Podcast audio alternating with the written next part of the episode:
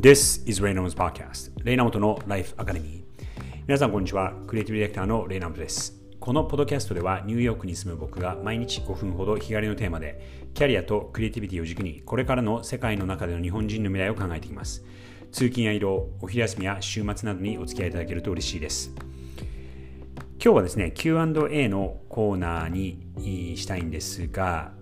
今日いただいたご質問はあ数週間前にインスタでですね Q&A のコーナーをやって、え、その時にいただいた質問をもう一つピックアップしたいと思います。40代の研究員という方からいただいたご質問なんですが40代にやっておくおくべきことを教えてくださいというご質問をいただきました。40代にやっておくべきことを教えてください。でですねあのちょっと今あのここ数回のエピソードをちらっと振り返ってみたらたまたまなんですが、えー、先週のえー、っとあれは火曜日あじゃないですね。木曜日でですね。木曜日のあのこれからのキャリア論のコーナーで20代でやっておけばよかったことについて話してでその前の先週の Q&A は中学校高校で日本で子育て日本が子育て環境日本で子育て環境が選べるならばやはり東京もしくは関東でしょうかという10代の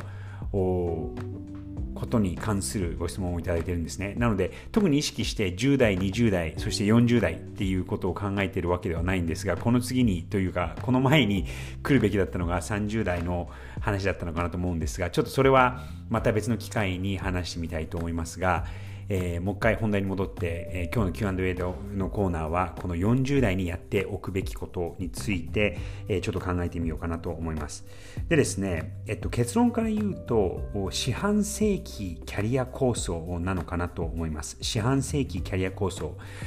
これどういうことかというと40代からの四半世紀というと25年65歳、まあ、40代なのでえっとまあ、65歳から75歳の間でちょうどその仕事というキャリアが終わるタイミングなのかなと思うんですがその残りの人生を仕事の人生をどうするかっていうことを40代の時に考えるのが、えー、僕は非常に大切なんじゃないかなと思います。ある意味40代っていうのは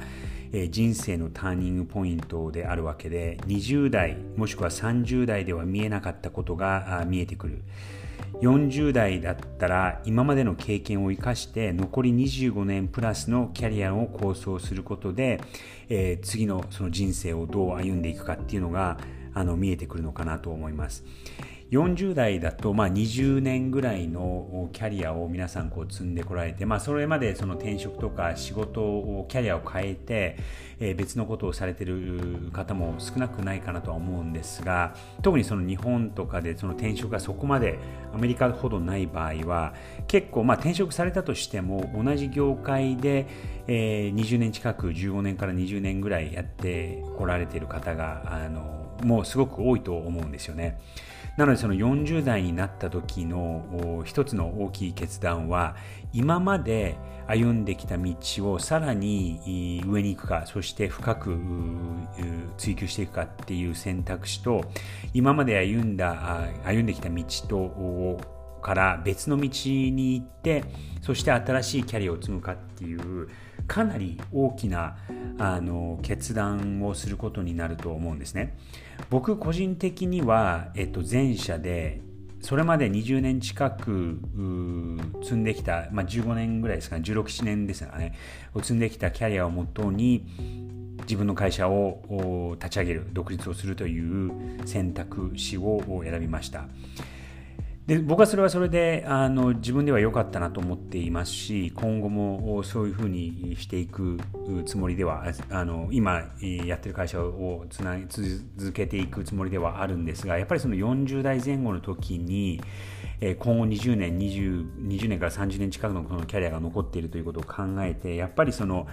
そこで決断をしていなかったら今そのずっと同じ会社もしくは別の会社に転職したとしても、えー雇われる身として、まあ、いい給料をもらっているかもしれないんですが、それで、えー、そのまま40代後半になると、またさらにその転職をしようとか、また、えー、と独立をしようっていうのはすごくハードルがその分高くなってしまうと思うんですよね。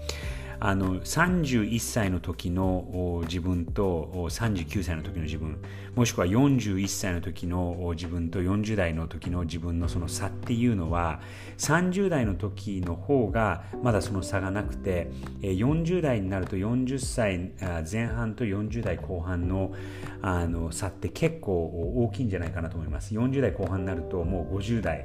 えー、アラフィフっていうんですかね、になっている時代で、あ世代で、そうすると転職も難しいし、あとその新しいことをこう学んでいくのもなかなかできなかったりとか、えー、そういうこと、そして、えー、自分の両親だったりとか、親のことも気になってその介護とかそういう責任も出てくるわけで、えー、子供という子供をもしお持ちの方だったらその子供がその高校生とか大学生になるのである意味そこから解放はされるかもしれないんですが逆にえー、両親だったりとかそういう、えー、他のプレッシャーがついてくるとは思うんですよね。なのでこの40代って僕もその40代になってえー、分かったんですが30代以上に大きな決断をする必要がありますしそしてその自分の未来をどうしたいかっていうのをもっともっと、えー、しっかり考えてそして具体的に描いてそして40代の時に、えー、何らかの変化を自分から生み出すということが非常に必要なのではないかなと思います。そうするためにはその四半世紀キャリア構想を40代特に初めの方にするのが、え、理想かなと思います経験に基づいてそして周りのキャリア周りの人たちのキャリアを見てみてもやっぱりその40代っていうのが結構なターニングポイントになっているのでその辺をちょっと参考にしてみてください今日は Q&A のコーナーで40代にやっておくべきことについて考えてみました。それでは Enjoy the rest of the week!